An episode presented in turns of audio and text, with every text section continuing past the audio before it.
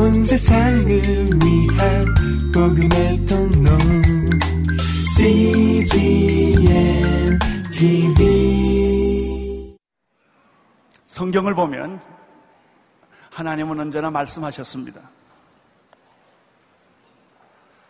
때로는 침묵할 때도 있었지만 침묵도 말씀입니다. 아니 어떠면 하나님이 침묵하시는 것은 더 큰 말씀을 하고 계신지도 모릅니다. 하나님이 말씀하실 때 두 종류의 사람이 있습니다. 하나님의 말씀하시는 음성을 알아듣는 사람이 있고 하나님은 아무리 말씀하지만 알아듣지 못하는 사람이 있습니다. 놀라운 사실은 하나님이 말씀하실 때 그 말씀을 알아들을 수만 있다면 기적은 그때부터 일어나는 것입니다. 기적은 내 생각과 사상이 만드는 것이 아닙니다. 내 경험과 지식이 기적을 만들지 않습니다. 기적은 하나님으로부터 오는 것입니다. 따라서 우리가 만약 하나님의 말씀을 들을 수 있고 하나님의 음성을 들을 수 있다면 바로 그 순간부터 하나님의 초자연적인 기적은 여러분의 사역과 여러분의 생애와 여러분의 삶에 나타나게 될 것입니다. 하나님의 사람의 특징은 무엇일까요? 하나님을 알아보는 사람이에요. 하나님의 음성을 듣는 사람이에요. 그리고 하나님의 뜻에 순종하는 사람이 하나님의 사람이 아니겠습니까? 이번에 우리의 리더십의 주제는 업그레이드입니다. 업그레이드에는 두 가지 업그레이드가 있습니다. 첫째는 하나님이 인간에게 주신 육체적, 정신적인 모든 것을 극대화시키는 업그레이드가 있어요.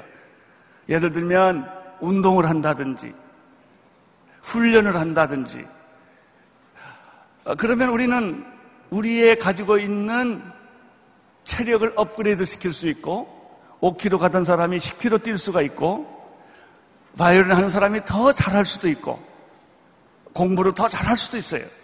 어, 이런 업그레이드가 있어요. 세상 사람들은 이 이러한 업그레이드를 너무나 열심히 많이 하는 것이죠. 그러나 그것만이 전부가 아닙니다. 또 하나의 업그레이드가 있습니다. 그것은 인간이 가지고 있는 지적인 능력이나 자연적인 능력이나 육체적인 능력, 그게 업그레이드뿐만 아니라 하나님이 주시는 특별한 힘이 있다는 것입니다. 우리는 이것을 가리켜 영적인 업그레이드라고 말합니다. 나는 여러분들이 우리들이 성실하게 열심히 최선을 다하여 하나님께서 우리에게 주신 목소리를 끊임없이 개발을 하고 하나님은 우리에게 주신 육체를 끊임없이 개발하고 하나님은 우리에게 주신 정신력을 끊임없이 개발해서 업그레이드 하는 것도 있겠지만은 더 중요한 것은 내가 노력해서 얻는 것이 아니라 하나님이 주시는 초자연적인 성령의 기름 부심과 능력이 초자연적인 영적인 그 능력이 있다는 것이죠. 그 영적인 업그레이드가 여러분에게 있게 되기를 축원하는 것입니다. 따라서 진정한 업그레이드는 이 육체적인 자연적인 업그레이드와 영적인 업그레이드가 퓨전이 되는 거예요. 우리가 하나님이 주시는 것만 가지고 만족할 것이 아니라 인간이 노력해서 얻어지는 이 업그레이드에 만족할 것이 아니라 우리가 최선을 다해서 우리의 육체를 연단시키고 우리의 정신을 발전시키고 우리의 지식을 연마하는 그런 우리의 성실성과 우리의 노력과 우리의 헌신도 있지만 그것 위에 하나님의 기름 부으심, 하나님의 역사하심 이렇게 될 때 창공을 향하여 독소리가 날아가는 것 같은 그런 상상할 수 없는 영적인 업그레이드가 우리에게 주어질 줄로 믿습니다. 이러한 영적인 업그레이드를 우리에게 보여준 한 모델이 있습니다. 그것은 여리고성을 무너뜨렸던 여호수아서를 여호수아를 통하여 오늘 이 밤에 나는 이 영적인 업그레이드의 원리를 몇 가지 여러분과 함께 생각하고자 하는 것입니다. 먼저 여호수아서 오늘 12절부터 읽어줬지만 그 전에 몇 구절을 제가 자막을 통해서 여러분과 함께 더 읽게 되기를 원합니다. 여호수아서 6장 2절, 3절 어, 같이 한번 읽겠습니다. 시작. 여호와께서 여호수아에게 이르시되 보라 내가 여리고 그와 왕과 용사들을 내 손에 붙였으니 너희 모든 군사는 성을 돌려 정주의를 매일 한 번씩 돌되 여섯 동안 그리하라. 여기서 보면은 여호와께서 여호수아에게 이렇게 말했습니다. 내가 여리고와 그 왕과 용사들을 내 손에 붙여 주겠다.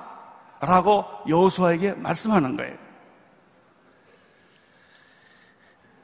여호와의 여호수아서를 보면 이 여호수아의 특징은 첫째 하나님의 음성을 들을 수 있는 마음과 귀가 있었다는 것입니다. 하나님의 일을 하는 데 있어서 가장 중요한 것은 하나님의 음성을 듣는 것입니다. 설교자에 있어 가장 중요한 것은 여러분이 성경을 연구하는 것이 아니라 하나님의 음성을 듣는 것입니다. 여러분은 하나님의 일을 하는 사람이 열심히 일하는 것보다 더 중요한 것은 하나님의 음성을 듣고 하나님의 뜻을 깨닫는 것입니다. 여호수아는 스스로 생각해서 여리고성을 점령하겠다고 생각한 것이 아닙니다. 내 생각이나 내 열정이나 내 방법으로 이것을 결정한 것이 아닙니다. 오늘 2절, 3절에 보면은 분명한 것은 하나님이 여호수아에게 말씀하셨다는 거예요. 내가 내 손에 여, 여리고성과 왕과 모든 방백들을 다 내 손에 붙였으니까 너는 내가 시키는 방법대로 여리고 형을 향하여 그것이 철옹 성벽 같고 불가능한 것 같고 그것이 인간적으로는 감당할 수 없는 군사적으로는 감당할 수 없는 것 같지만은 내가 말했기 때문에 내가 이 손을 성을 너에게 붙였기 때문에 너는 그 성을 가서 여섯 번 돌고 매일 한 번씩 여섯 번 돌고 마지막 날에는 일곱 번을 돌라는 말씀을 주셨다는 거예요. 아주 중요한 것은 여호수아가 이 음성을 들었다는 것입니다. 하나님의 일을 하는 데 있어서 우리가 하는 흔히 하는 실수가 이것입니다. 내가 이걸 하면 하나님이 참 좋아할 거야. 이렇게 생각하는 것입니다. 분명히 하나님은 이것을 좋아하실 거고 내가 이렇게 하는 것이 하나님의 뜻이야. 이것이 하나님을 위한 일이야. 라고 생각하고 열심히 일하는 거예요. 굉장히 위험한 것입니다. 왜냐하면 그것은 내가 그렇게 생각했기 때문에. 내가 그렇게 결론을 내렸고, 그래서 내가 열심히 하는 거예요. 그러나 그것은 하나님의 말씀이 아니에요. 내 생각이지요. 그것은 내 경험이에요. 내 경험에서 나온 얘기예요. 내 지식에서 나온 얘기예요. 여러분, 우리가 사람을 사랑하는데 조심할 게 하나 있어요. 내가 좋아하니까 너도 좋아하라는 거예요. 제가 이런 얘기를 우리 교인들한테 여러 번 했습니다만 제가 처음 제 아내와 만나서 너무 내가 아내 만난 게 좋아가지고 첫 번째 초대한 게 신천 설렁탕 먹으러 가자고 그랬어요. 근데 아내가 아주 생글생글 웃으면서 따라오더라고요. 그래서 저는 설렁탕을 참 좋아하는 줄 알았어요. 그래서 신천 설렁탕집 내가 아주 맛있게 잘 먹는 데 가서 두 그릇을 딱 시켰더니 아내가 갑자기 배가 아프다는 거예요. 아내는 그걸 잘 엔조이를 그 당시는 안 했습니다.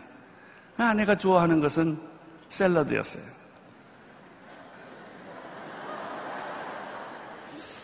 나는 내가 좋아하는 것을 자꾸 먹이면서 사랑한다고 생각해. 진짜 내가 사랑했다면 그 사람이 좋아하는 걸 내가 사주고 그 사람이 원하는 것을 내가 해주는 게 사랑인데 사람들은 내가 좋아하는 것을 상대방에게 자꾸 강요한단 말이죠. 그리고 그걸 믿음이라고 말하는 거예요. 그걸 사랑이라고 말하는 거예요. 나는 최선을 다했다고 말하는 것이죠.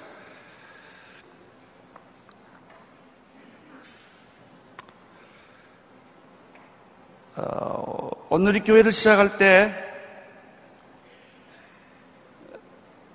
제가 영국에 있었습니다. 저는 사실 연예인 교회를 하고 지쳤어요. 간을 다쳤어요. 제가 이래봬도 간땡이가 부은 목사입니다. 의사 선생님이 목회를 못한다고 사형 선교를 내렸어요. 사실 제가 누구한테 말을 안 했지만 굉장히 마음에 비참해서 목사가 목회를 할 수 없다는 선고를 받았을 때 얼마나 힘들었는지 몰라요. 어, 저를 주례해 주셨던 분이 한경진 목사님이세요. 우리 부부는 한경진 목사님을 찾아갔어요. 이러이런 결론이 나왔는데 어떻게 하면 좋습니까? 그랬더니 한경진 목사님이 저희들에게 식사를 대접해 주면서 이런 말씀을 하시더라고요. 그냥 떠나 그러더라고요. 그냥 떠나라 그러더라고요. 아무 생각하지 말고 떠나래요. 그러면 하나님이 길을 인도할 거야. 그래서 본인이 프린스턴 다닐 때 각혈했던 얘기를 하시더라고요. 자기가 미국에 갔는데 목이 이상해서 우욱하게 봤던 피가 입안에 가득 찼다는 거예요. 자기가 그때 각혈했던 사건이 없었더라면 자기가 오늘 영락교회를 목회할 수가 없었다고 그러시더라고요. 근데 나도 잘 모르겠지만 아무 미련 없이 모든 걸 다 포기하고 그냥 떠나라고 그러시더라고요. 그래서 저희는 영국으로 갔어요. 한 3년쯤 지났는데 서울에서 연락이 온 거예요. 서빙고 신동 아파트 있는 그 앞에 1200평 아주 반듯한 땅이 있는데 절 보고 거기서 목회를 하라는 거예요. 얼마나 좋은 일이에요. 얼마나 좋은 땅이에요. 그러나 그 당시 저는 예스를 할 수가 없었어요. 인간적으로는 참 좋은 땅이지만 그래서 제가 그 대답을 못하고 1년을 대답을 안 했어요. 그랬더니 그 땅을 오퍼한 분이 저에게 마지막 경고가 왔어요. 벌써 1년이 지났는데 왜 대답을 안 하느냐? 만약 대답을 안 한다면 나는 여기다 교회를 누군가 짓기를 원하는데 그러면 다른 분에게 이 땅을 오퍼를 하겠다. 그래서 저희들이 심각하게 기도를 하기 시작을 했어요. 제 아내랑 같이 기도하다가 하나님 서울에 교회가 많은데 내가 또 서울에다 교회를 하나 또 지어야 됩니까? 목사의 월급을 주기 위한 교회를 만드는 것입니까? 저는 사실 너무 지쳐서 시골에서 목회를 하고 싶었어요. 그리고 제가 연예인 교회를 집을 짓다 간땡이가 부어서 내 손으로 교회 짓는 일은 안 하려고 그랬어요. 너무 힘들어서. 시험이 많고. 근데 그런 생각은 굉장히 멋있는 것 같아도요, 굉장히 교만한 생각이라는 걸 내가 나중에 알았어요. 집 지나면 짓는 거고, 서울서 하라 그러면 하는 거지. 진다, 안 짓는다, 한다, 한다. 그 내가 말할 자격이 없더라고요. 설, 설명이 안 돼요. 왜냐하면 거기서 조금 가면 중심교회가 있고, 영락교회가 있고, 사랑의 교회가 있고, 소망교회가 있고, 다 기라성 같은 교회가 있는데, 내가 여기서 교회를 해야 될 명분이 안 서요. 명분이. 하나님의 돈 낭비 같아요. 그래서 대답을 찾지 못해서 기도를 했어요. 오래 기도했어요. 그런데 어느 날 우리 마음속에 하나님이 불을 주셨어요. 교파의 교회도 아니고 비교하는 교회도 아니고 사도행전에서 있었던 바로 그 교회를 한번 지어봐라 그런 생각을. 그러니까 눈이 번쩍 뜨더라고요. 하나님이 그 말씀을 나한테 해주실 때, 아, 이런 교회구나. 그렇지. 하나님이 초대교회 만들어졌던 바로 그 교회가 2000년이 지난 이후에 서울 장안에서 이런 교회가 생길 수 있다면 그래 그건 해볼 만한 거지. 제가 그래서 시작한 게 온누리 교회예요. 저는 그래서 온누리 교회를 하나님이 시켜주셔서 하라고 하셔서 했다는 확신이 내게 있어요. 이건 내가 만든 거 아니에요. 내가 원해서 한 게 아니라고요. 하나님께서 이 교회를 하도록 비전을 주셨고 마음을 주셨고 불을 주셨고 열정을 주셨어요. 이 불은 아직도 제 가슴에 타고 있어요. 이것이 20년 동안 온누리를 끌고 온 불이에요. 왜요? 하나님이 그 영감과 그 도전과 그 불을 주셨기 때문에 저는 온누리 교회를 하면서 여러 가지 어려운 일들을 여러 번 많이 겪었어요. 특별히 한동대학 도와주면서 지난 2년 동안 제가 마약도 했고요. 외화도피도 했고요. 얼마나 모함을 많이 받았는지요. 그런데 이상한 것은 그런 모함이 아무리 있고 그런 공격이 아무리 있어도 상처가 안 돼요, 내가. 섭섭하지가 않아요. 그 당시에는 막 견딜 수 없고 힘들지만 지나놓고 보니까 그렇게 상처가 안 돼요. 그왜 그럴까? 하나님이 시켰기 때문에 그런 거예요. 하나님이. 하나님이 시킨 것은요, 상처가 없어요. 사람이 한 것에는 상처가 있어요. 여러분의 사역에 상처가 있다면 그것이 인간적인 동기가 있기 때문에 하나님이 시킨 것이면 실패하면 어때요? 안 되면 어때요? 그래도 그게 문제가 안 되는 거예요. 나는 20년 동안 오늘리를 교회를 하면서 사람들이 이렇게 말해. 목사님 이제 제발 일 좀 그만하라고 그래. 나는 그 말이 듣기가 제일 싫어요. 여러분, 왜, 왜 그런 줄 아세요?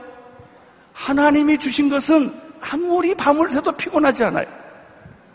하나님이 주신 것은요, 절대 없어지잖아요. 없어진 것 같으나 또 생기고, 없어지게 생긴 것 같으나 또 생기고, 계속 생기는 거예요. 내가 지난 20년 동안 교회를 섬기면서 경험했던 것은 이건 하나님이 하신다는 확신이에요. 그렇습니다. 하나님의 음성을 들을 수만 있다면, 그것이 하나님의 음성이라는 확신이 있다면, 절대로 피곤하지 않습니다. 지치지 않습니다. 상처가 되지 않습니다. 나는 여러분의 사역이 하나님으로부터 온 것임을 믿습니다. 여러분이 하고 있는 일이 아무리 힘들고 어려워도 그것이 하나님의 뜻이라고 믿으면 괜찮아요.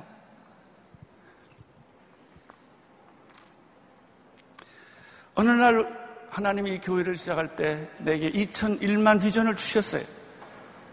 우리 교회 장로님 한 분이 나한테 조용히 와서 물었어요. 목사님, 하나님이 어떻게 말해요? 영조야, 2001만 이렇게 말했어요? 묻는 거예요.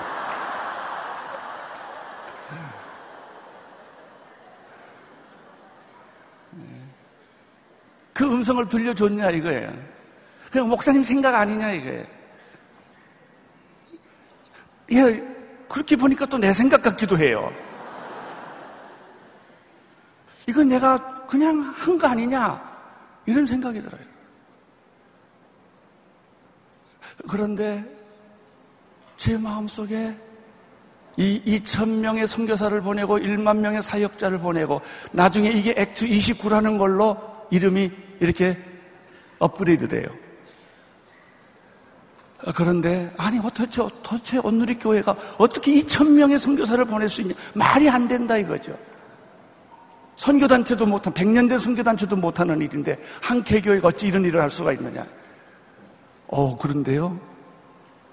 지금 저희들이 900명까지 보냈잖아요. 현재 활동하고 있는 사람 한 700명 되잖아요.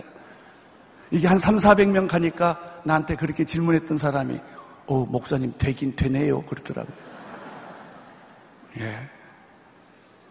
여러분이 그 생각이 내가 한 생각이고, 부러워서 한 생각이고, 기분으로 한 생각이라면 사라질 거예요. 그건 오래 못 가요. 그런데 하나님이 주신 생각은 막아도 공격해도 무시를 해도 다 지워버려도 그게 또 살아나는 거예요. 또 살아나는 거예요. 나는 여러분들이 가지고 있는 비전이 꿈이 하나님이 주신 것이 되기를 축원합니다. 최근에 CGN TV를 주셨어요. 돈 많이 들어요. 아리랑 TV를 하던 구삼열 사장님이 날 보고 놀래더라고. 쉽게 말하면 표정이 당신 미쳤군. 그런 생각이. 표정이 딱 그래요. 아니, 어떻게 이걸 할 생각을 하냐, 이게. 돈이 한두 푼 드는 줄 아냐, 이거. 교회가 어떻게 이걸 하냐, 이거. 어, 그런데 하나님이 이 일을 자꾸 하게 하세요. 사람을 만나게 하세요. 꿈을 꾸게 하세요. 그래서 여기까지 온 거예요.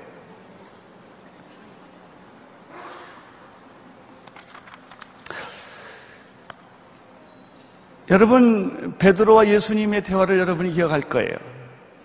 풍랑 속에 있던 베드로 밤 3시까지 풍랑 속에서 방황하던 베드로를 보시고 예수님의 무리를 걸어오세요.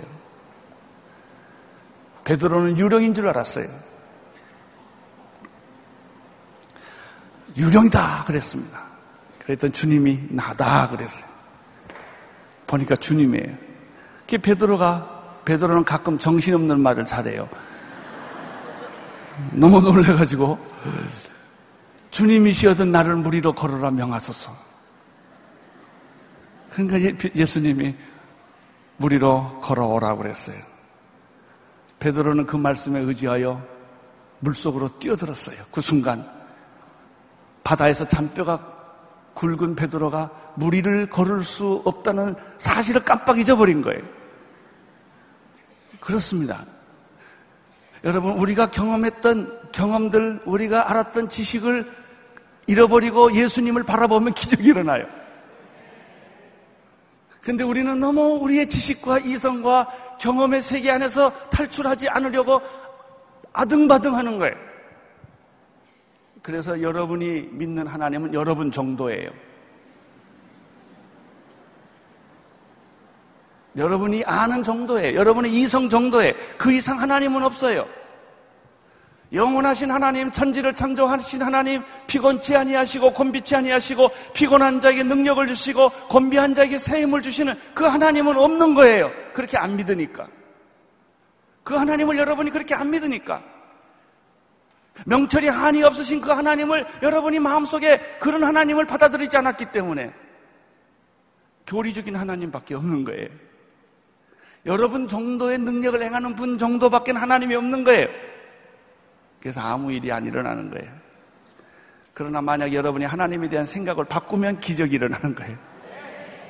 죽은 자를 살리고 안전병을 일으키고 봉사 눈을 뜨게 하고 귀머리 귀를 열게 하고 없는 것을 듣게 하고 안 되는 것을 되게 하고 닫힌 문을 열게 하는 그 놀라운 능력의 하나님을 여러분이 마음속에 모시면 그 하나님이 믿음대로 역사하는 거예요.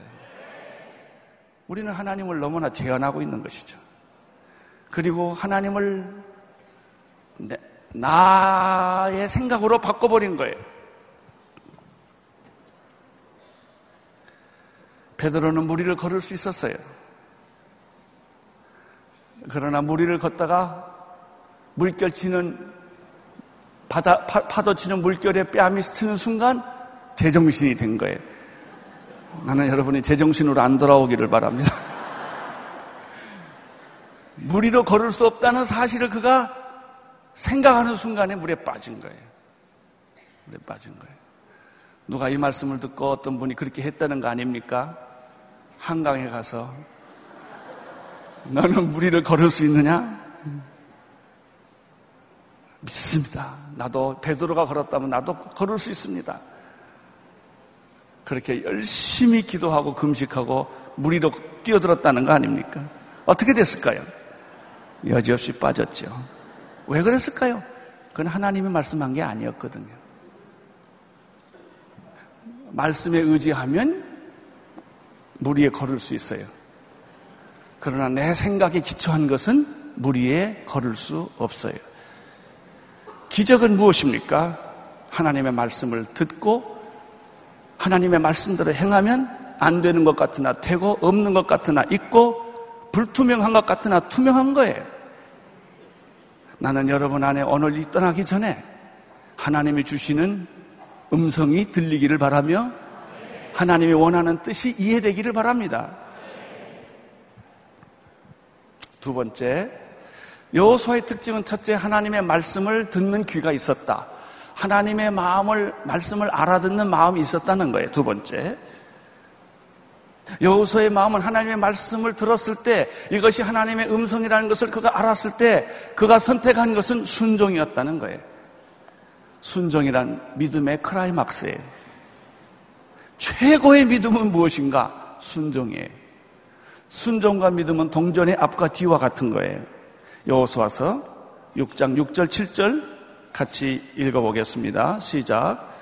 눈의 아들 여호수아가 제사장들을 불러서 그들에게 이르되 너희 일곱 제사장은 일곱 양각 남파를 잡고 여호와의 궤 앞에서 행하라 하고 또 백성에게 이르되 나아가서 성을 돌며 무장한 자들이 여호와의 궤 앞에 행하라.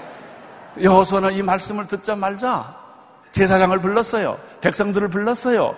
그리고 그가 들은 대로 이렇게 이렇게 이렇게 행하라고 괴를 메고 제사장들이 앞장서라고 그리고 많은 백성들은 무장하고 너희들은 여리고성을 돌 준비를 하라고 명령을 내렸다는 거예요. 명령을 내렸다는 얘기는 뭐예요? 그것은 순종했다는 걸 의미해요. 사람들이 말이죠. 하나님이 말씀하실 때 사람들이 하나님이 말씀하실 때 순종하기 좋은 것이 있을 때는 아멘 합니다. 근데 순종하기가 아주 곤란해요. 여러분, 오늘 집에 가셔서 밤을 잤는데 너는 너의 번태어 친척 아베 집을 떠나 내가 내게 지시할 땅으로 가라 그러면 내일 아침에 떠나겠어요? 못 떠나요. 아니, 나 학교는 어떻게 하고? 집은 어떻게 하고? 못 떠납니다. 우리가 하나님의 말씀을 들을 때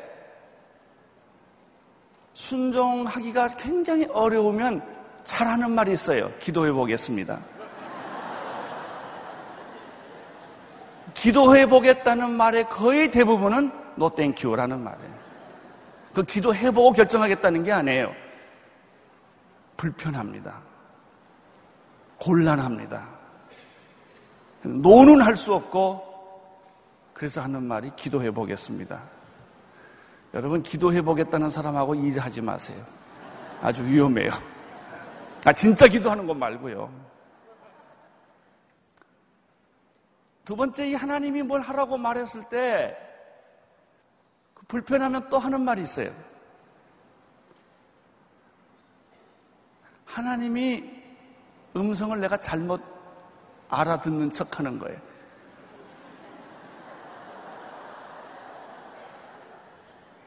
그게 그 뜻이 아닐 거야.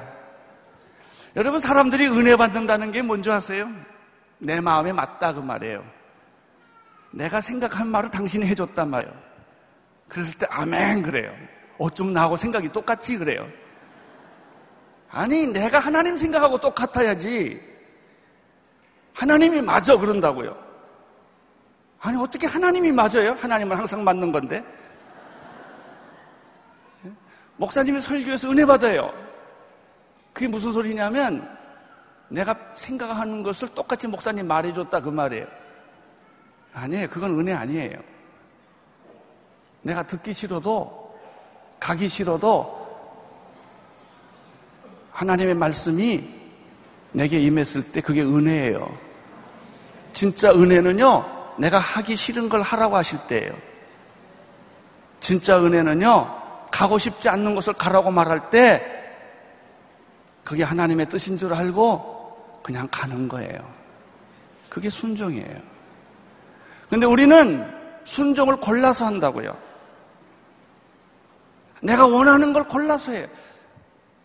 내가 원하지 않는 것을 하나님이 시킬 때 요나같이 순식간에 표정이 달라져요. 생각이 달라진다고요. 하나님 뭘 착각하셨을 거야. 내가 주문한 것은 그것이 아니었는데.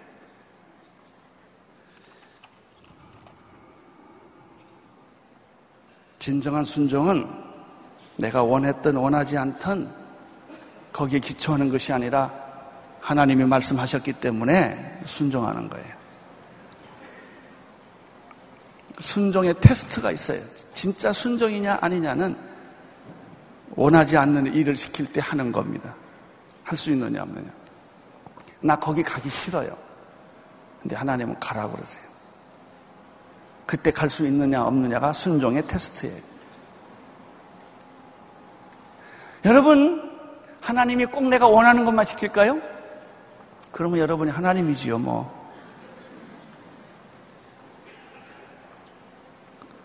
어쩌면 정직하게 말하면 어쩌면 내가 원하지 않는 것을 하나님이 더 시키는 것이 옳을지 몰라요.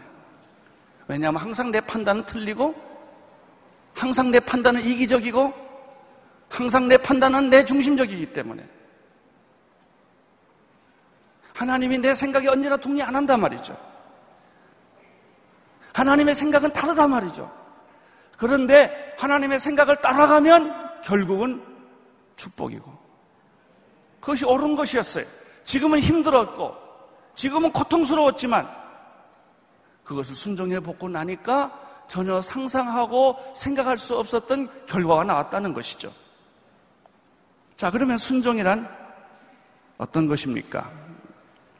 6장 12절 잠깐 보겠습니다. 6장 12절, 13절 같이 읽겠습니다. 시작. 수와 같이 일찍이 일어나라. 제사장들이 여호와의 궤를 메고 일곱 제사장은 일곱 양각 나팔을 잡고 여호와의 궤 앞에 계속 진행한 나팔을 불고 무장한 자들은 그 앞에 행하여며 후구는 여호와의 궤 뒤에 행하고 제사장들은 나팔을 불며 행하니라. 자 여기서 순종이란 게 뭐냐? 순종이란 아침 일찍이에요. 오전도 아니고 오후도 아니고 저녁도 아니에요. 진짜 순종은 해 뜨자마자예요. 여호수아는 오전에 떠날 수도 있었어요. 오후에 떠날 수도 있었어요. 저녁에 떠날 수도 있었어요. 그러나 여호수아는 어떻게 했습니까? 아침 일찍이. 그 비슷한 얘기가 창세기 22장 3절에 있습니다. 한번 자막을 통해서 보겠습니다. 시작. 아브라함이 아침 일찍이 일어나 나귀의 안장을 지우고 두 사환과 그 아들 이삭을 데리고 번제에 쓸 나무를 쪼개어 가지고 떠나 하나님이 자기에게 지시하는 곳으로 가더니 백세 얻은 아들을 이삭을 하나님이 모리아 산에 제물로 바치라고 그랬어요. 기가 막힌 하나님을 의심하게 하는 명령이에요. 아니 하나님이 어떻게 병 주고 약 주고 이럴 수가 있겠느냐 말이죠. 그렇게 그렇게 힘들게 애를 얻었는데 그 애를 내놓으라니 한쪽으로는 제물이지만 한쪽으로는 살인이에요. 하나님이 양면성을 가진 명령을 내린 거예요. 내 아들 이삭을 데리고 모리아 산으로 가서 제물로 바치라고 말했을 때 아브라함에게는 두 얼굴이 있었을 거예요. 아버지로서의 아브라함과 하나님의 종으로서의 아브라함과 두 양면성이 있었을 거예요. 그런데 우리의 상식을 깨는 얘기는 뭐예요? 아브라함이 언제? 아침 일찍. 나 같으면 해질 때쯤 떠날 것 같아. 고민하고 하나님 왜 이러십니까? 하나님 내가 음성을 잘못 들은 것이 아닙니까? 하나님이 말씀 잘못하신 거 아니십니까? 날 보고 어떻게 내 아들을 죽이라고 말합니까? 그런 번민을 했, 했지 않겠어요? 그러고 보면요, 아브라함은 뭐가 거세된 사람 같아요. 아무 갈등이 없어. 그냥 아침 일찍이 갔다 이거예요. 순종이란 아침 일찍이에요. 저는 오늘 그 크레이그 그로쉘이 하는 말 가운데 통에다가 큰돌 넣는 얘기가 생각이 났어요. 아, 그참 좋은 비유예요. 예? 그 큰 통에다가 이걸 채우려고 돌을 먼저 집어넣었다는 거 아니에요? 그리고 작은 걸 넣고 뭐, 그 다음에 물 집어넣었다는 거 아니에요? 작은 걸 먼저 넣었으면 큰 거를 절대 집어넣을 수 없다는 거예요. 그래요. 하나님이 먼저 나를 지배하게 해야 돼요. 하나님의 말씀이 먼저 나를 지배하게 돼요. 내 상황을 먼저 만들어 놓으면 절대 하나님의 뜻을 따라갈 수 없어요. 우리는 하나님 입장을 바꿔놓고 생각하세요. 하나님도 내 입장이 되시면 이해할 거예요. 별의 말, 별 말을 다 하면서 우리는 내 상황, 내 뜻을 자꾸 하나님께 설득시키는 거예요. 여러분, 기회를 놓치면, 기회를 놓치면 큰 돌은 집어넣을 수 없어요.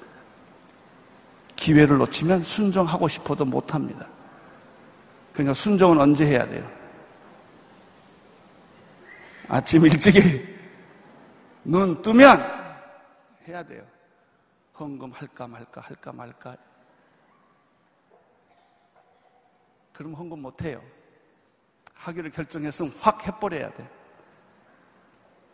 전도 확 해버려야 돼. 헌신 뭐 갈등해요? 그냥 하세요. 성교사로 가세요, 그냥. 네. 주님이 그 마음 주시면 가세요. 이것 저것 따지지 마세요. 주님 내가 간이 다쳤는데요. 내가 당뇨가 있는데요. 내가 고혈압이 있는데요. 죽어도 못 갑니다. 못 가요. 순종이라는 게 뭔가 새벽부터 아침 일찍이에요. 아침 일찍이 순종 못하면 못하는 거예요. 따지면 못해요. 상황 보면 못해요. 두 번째, 순종이란 게 뭐냐?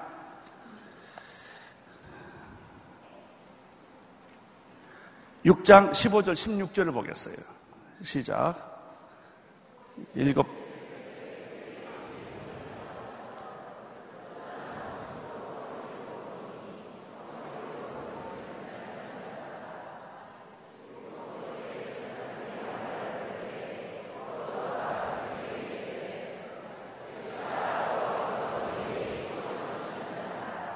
예, 순종이란 끝까지 하는 거예요. 여섯, 하루에 한 번씩 여섯 번 돌라고 그랬어요. 그럼 두 번 돌아도 안 되고, 그 시키는 대로 하는 게 순종이에요. 나는 성막 짓는 걸 보면서 굉장히 감동하는 게 있어요. 하나님이 치수를 다 재주세요. 그 치수 있다 졸잖아요. 너무 치수가 재미가 없으니까. 굉장히 중요한 거예요. 왜냐하면 내가 집 짓는 거 좋아하거든요. 나는 설계도 다 고쳐요. 내 마음에 안 들어가지고. 안 돼요. 하나님이 치수 준 대로 해야 돼요. 그게 성막이에요. 내가 기분 나쁘다고 조금 줄이고 기분 좋다고 좀 느리면 안 돼. 식양대로라는 말이 그 말이에요. 식양대로. 시키는 대로. 내 마음에 안 들지만, 내 생각에는 안 들지만, 그냥 그대로 하는 거예요. 여기 보면, 여섯 번 돌라오니까 여섯 번 돌고, 난 또 그것도 참 신기해. 내가 가만 묵상해 보니까, 아침에 일찍 일어나서 한 바퀴 돌았을 거 아니에요? 그 다음에 할 일이 없어가지고, 다 지내가서 쉬고 있을 텐데, 하루 종일 그 어떻게 쉬어요? 그냥 확 일곱 번 돌고 말지. 한 번 돌라 그러면 한 번 돌아요. 이게 순종이에요. 그 나는 그게 참 힘들, 힘들었을 거라고 생각이 들어요. 만약 내가 여호수 장군이었더라면 나는 불이 나서 견디지를 거야. 한번 돌고 어떻게 쉬어요? 일곱 번째 나는 일곱 번 돌라고 그랬어요. 그런데 순종이란 시키는 대로 끝까지 하는 거예요. 그런 예가 많아요. 3년 반 비가 안 왔을 때 엘리야가 갈멜산에서 기도했어요. 그 얼굴을 두, 다, 두 다리 사이에 묶고 오늘 집에 가서 여러분의 얼굴을 두 다리 사이에 집어넣어 보시기를 바랍니다. 나는 여러 번 해봤는데 안 들어가요. 아, 생각해보세요. 이게 이 안으로 있는. 얼마나 기도가 간절했더니 머리가 두 무릎 사이에 들어갔다고 그랬어요. 그리고 기도를 했어요. 몇 번 했어요? 일곱 번 했어요. 그런데 한 다섯 번쯤 하면 검은 먹구름이 쑥 오고 여섯 번쯤 하면 천둥이 우르릉 치면 얼마나 좋겠어요. 하나님은 절대 그렇게 안 해요. 여섯, 일곱 번째까지 아무 일이 없는 거예요. 믿음으로 해야 되는 거예요. 나만 장군이 문둥병 걸렸을 때 여단강강 가서 일곱 번 시쳐라. 한 세 번쯤 가면은 문둥병 상처에 고름이 피가 생기기 시작하고 다섯 번째 들어가면 딱지가 생기기 시작하고 이런 변화가 있으면 얼마나 좋, 좋겠어요.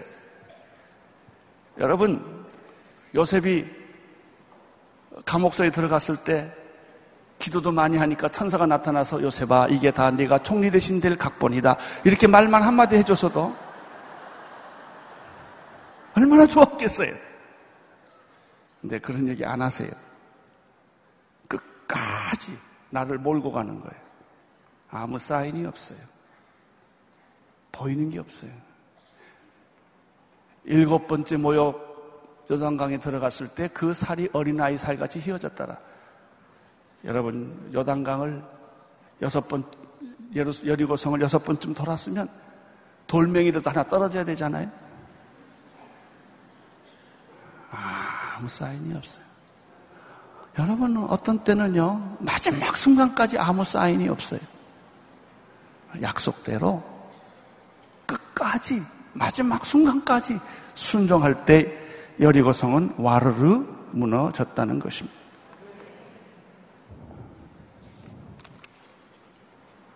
순종이란 무엇인가?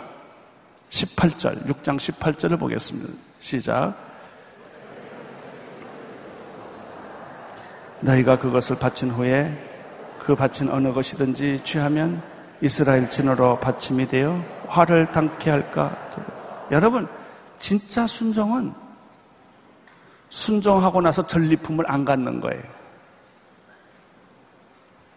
그러나 우리가 공을 세우면 장관짜리도 하나 하고 싶은 거예요.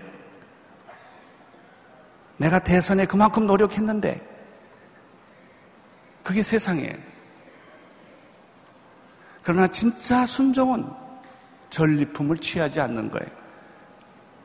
사심이 없는 거예요. 우리는 무익한 종입니다. 순종해놓고 대가를 바라지 않는 거예요. 그것이 여호수아서에서 발견하는 순종의 한 모습이에요.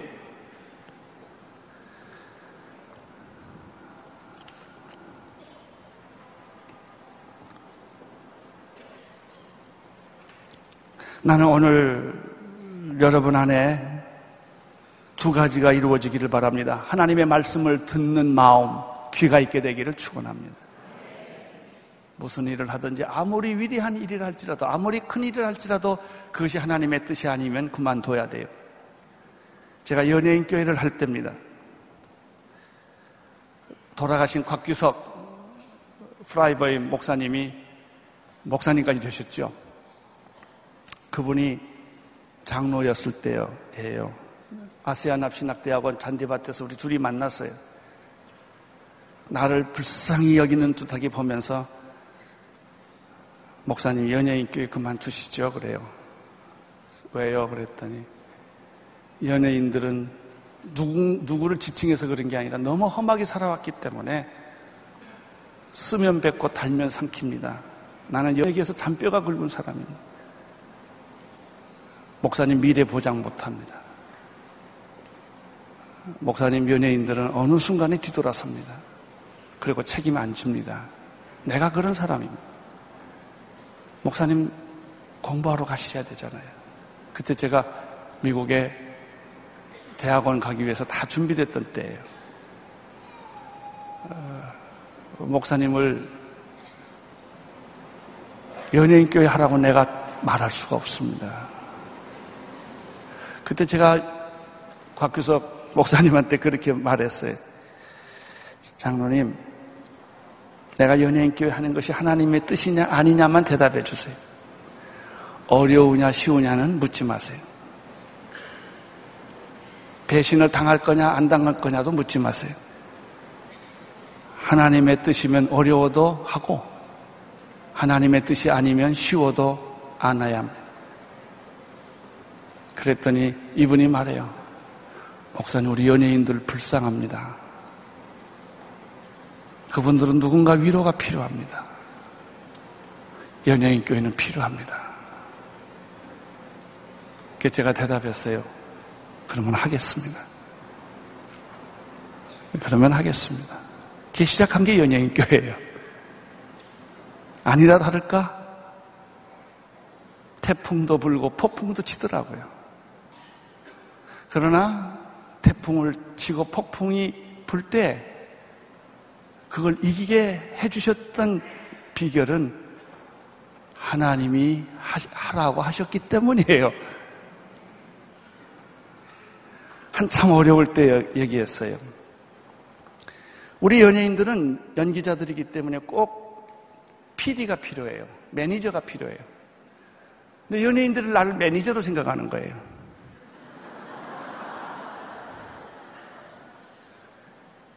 그러니까 뭘 많이 시켜요. 목사님은 설교를 해야 되는데 목사가 이렇게 앞장서는 것이 생리적으로 어려운 거예요. 나중에 어려운 일들이 많이 생겼어요. 더 이상 못 하겠더라고요. 그래서 제가 기도원에 가서 가서 금식했어요. 하나님 나 갈 거예요. 이제 투정을 부리기 전에 나 갈 거예요. 결혼도 해야 되고요. 공부도 해야 되고요. 그래서 일주일 동안 금식하면서 하나님께 질문했는데 하나님이 참 묘하시더라고요. 하나님이요. 불편하면 말을 안 해요.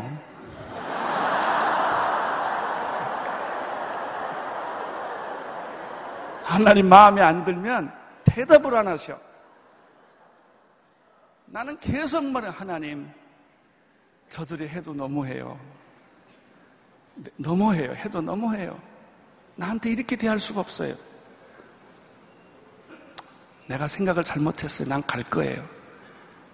하나님, 저들이 너무해요. 그랬더니요, 일주일 지나서 하나님이 마 음성이 들리더라고요. 언제는 안 그랬냐, 그러더라고요.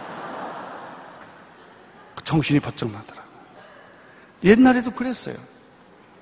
근데 그때는 내가 섭섭하지 않았어요. 교회가 좀 서지고 규모가 갇히니까 나도 모르게 목사 대접받고 싶었던 마음이 생겼던 거예요. 그분들은 어제나 오늘이나 영원토록 동일해요. 변한 건 그들이 변한 게 아니라 내가 변한 거예요. 내가 변한 거예요. 그때 아차 하는 생각이 들어요. 주님 그래요. 내가 언젠가부터 이 사람들한테 섭섭한 마음이 생기고 너무한다는 마음이 자꾸 생기는 것은 그 사람이 변한 게 아니라 내가 변한 겁니다. 하나님 미안해요. 그리고 다시 돌아봤어요. 다시 교회를 시작했어요.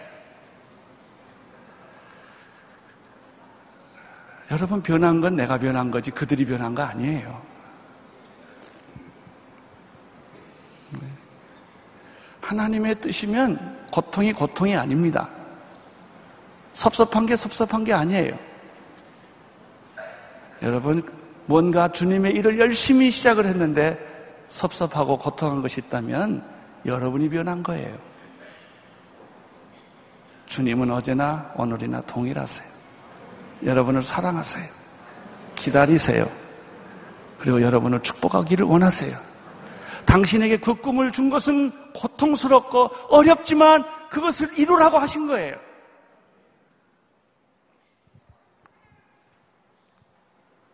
한, 지도자는 하나님의 음성을 듣는 사람이요. 두 번째, 하나님의 음성을 들을 때 즉각 오후에 순종하는 것이 아니라 아침에 순종하는 거예요. 그리고 반복스러운 똑같은 지루한 일을 계속하는 거예요. 아무 열매가 없고, 아무 증거가 없고, 뭐 좀 일하면 재미가 있어야 되잖아요. 그래도 그 약속을 믿고 끝까지 하는 거예요. 그게 순종이에요. 그리고 전리품을 얻지 않는 거예요. 전리품에 눈독 들이지 않는 거예요.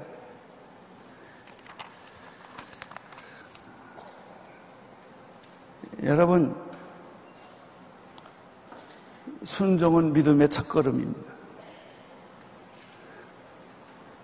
나는 오늘 여러분들 안에 믿음이 역사하기를 축원합니다. 믿음은 바라는 것들의 실상이어 보이지 않는 것의 증거입니다. 우리는 감정으로 행하는 것이 아니라 믿음으로 행하는 것입니다. 약속에 의지해서 하는 것입니다. 환경 따라 움직이는 것이 아니라 하나님의 음성 따라 움직이는 것입니다. 따라서 여러분이 힘들고 어려울 때 뭘 해야 됩니까? 선포해야 합니다. 내가 힘들고 감당하기 어려울 때, 포기하고 지쳤을 때, 여러분이 믿음을 가지고 선포하는 거예요.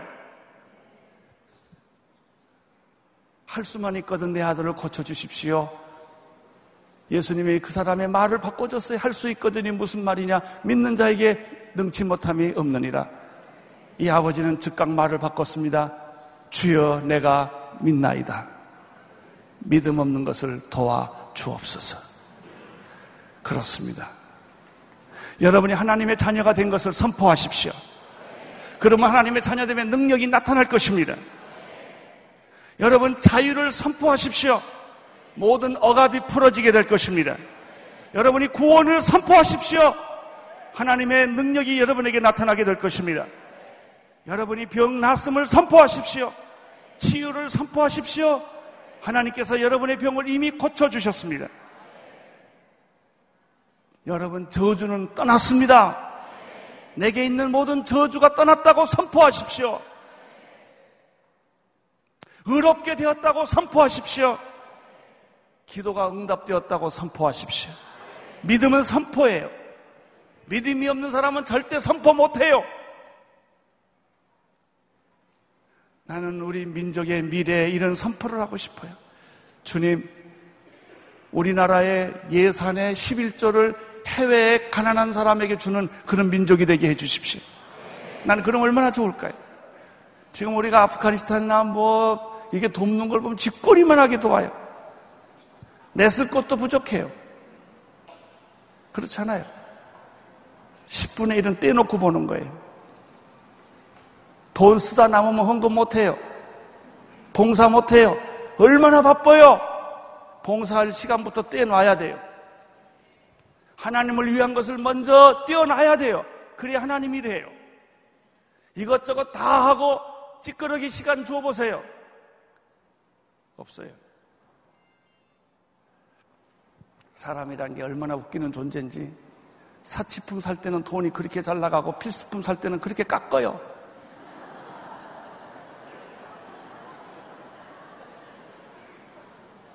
여러분, 민족의 운명을 믿음으로 선포하는 축복이 있게 되기를 바랍니다.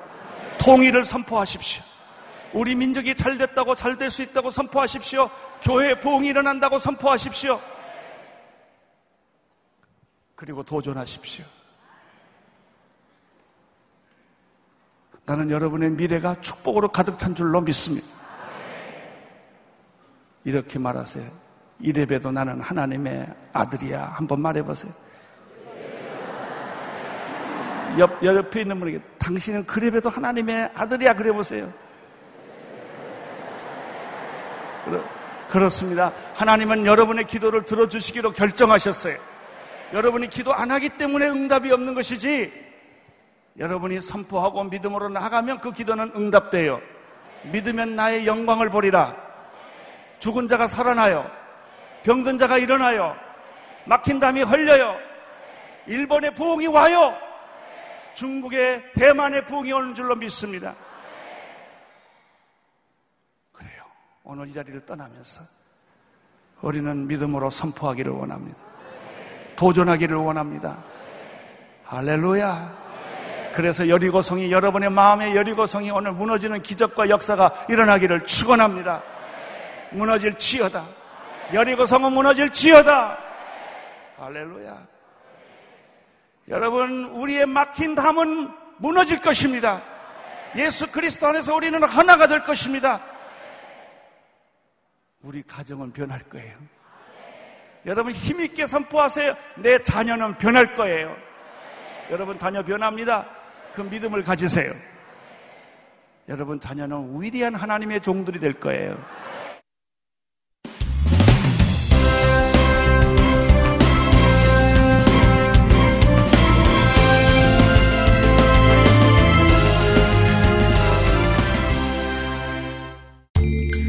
세상을 위한 복음의 통로. CGM TV